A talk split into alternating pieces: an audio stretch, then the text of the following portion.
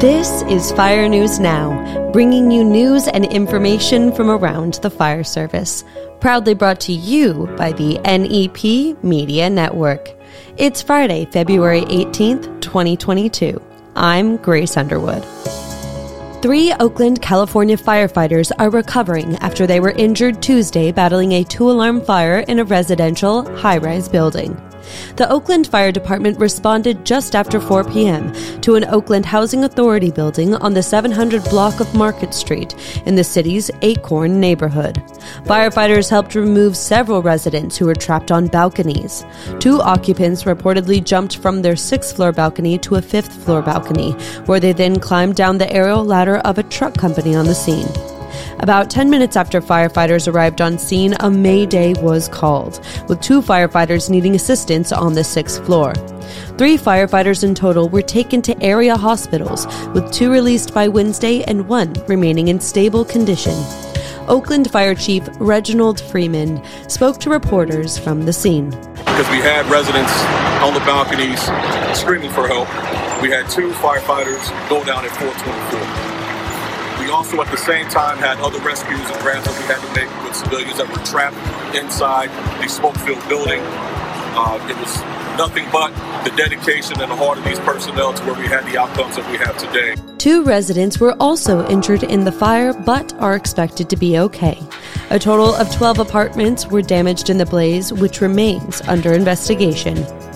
More than 150 firefighters from across Long Island, New York, responded early Wednesday morning after a gasoline tanker crashed into a vacant building, overturned, and burst into flames. The crash occurred just after 1 a.m. Wednesday on Sunrise Highway in Rockville Centre. The tanker, loaded with 9,000 gallons of gasoline, overturned in the crash, spilling thousands of gallons and causing the fire to spread to another building and the street. Rockville Centre Fire Chief James Avendit spoke to reporters from the scene. I came here, um, there was fire everywhere in the street, the tanker, um, the two buildings, and when I looked down Sunrise Highway, there was fire coming out of um, seven or eight uh, manhole covers all the way down to the underpass, about a quarter mile down the road at Sunrise Highway. It was, it's, it's one of the worst things I've seen in my 47 year career. The truck driver and two firefighters were taken to the hospital but quickly released. The cause of the crash is under investigation. More than 70 firefighters from 16 North Texas fire departments responded Tuesday afternoon into Kennedale to battle a large four alarm grass fire. The fire was reported around 2 p.m. and was contained around three hours later. It is believed to have burned 75 to 100 acres. Everman Fire Chief Landon Watley spoke to Dallas ABC affiliate WFAA about the challenging conditions firefighters faced at the scene. Very apprehensive sending guys in. We did have reports that there was at least five to ten acetylene torch uh, canisters and five to ten uh, oxygen canisters from the welding supply. Anything, there, even the smallest spark can, can set something like this off. Also, in the greater Dallas area, more than 300 acres burned Monday at a raging brush fire in Wise County. High winds, unseasonably warm temperatures, and dry conditions are prompting major concerns about potential wildfires across Texas this week. 15 firefighters from several Massachusetts fire departments are seeking compensation for illnesses they allege are tied to forever chemicals being present in their workplace protective gear.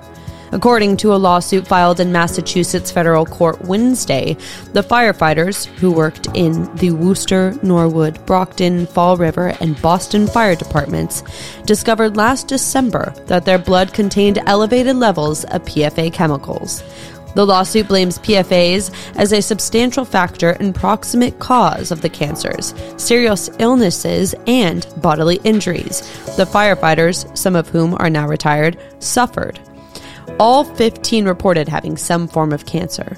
The lawsuit accuses 25 companies of manufacturing, marketing, distributing, selling, or using PFAs and PFAs containing materials in two types of equipment that the firefighters were frequently exposed to their firefighter turnout gear and Class B firefighting foam.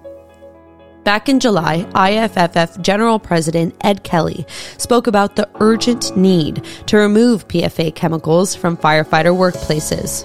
Every day we're learning more and more about this toxic class of forever chemicals. And the research and data is clear. These chemicals have to be removed from the firefighter's environment. Occupational cancer has become the number one killer of firefighters. Our cancer rates are rising every single year. The plaintiffs argue that the chemicals seeped into their bodies after years of wearing protective clothing and using firefighting foam that contains PFAs. The lawsuit requests unspecified monetary damages in the suit. Now, a word from NEP Services. NEP Services presents Adapt or Die. the 2022 Adapt or Die Conference. Adapt or Die. Advanced communications training for leaders and emergency responders. With an incredible lineup of speakers from the worlds of public safety, organized labor, politics, and beyond. Adapt or Die. And introducing keynote speaker Cody Gandy from Jocko Willink and Leif Babin's Echelon Front. Now, when I first came on board, I heard Jocko and Leif talking about default aggressive.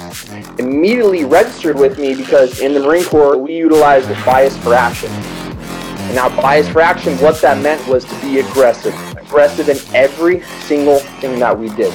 March 10th to 11th, 2022, at the Mirage in Las Vegas. Adapt or Die. Visit www.neptraining.org for more information and to register. Adapt or Die.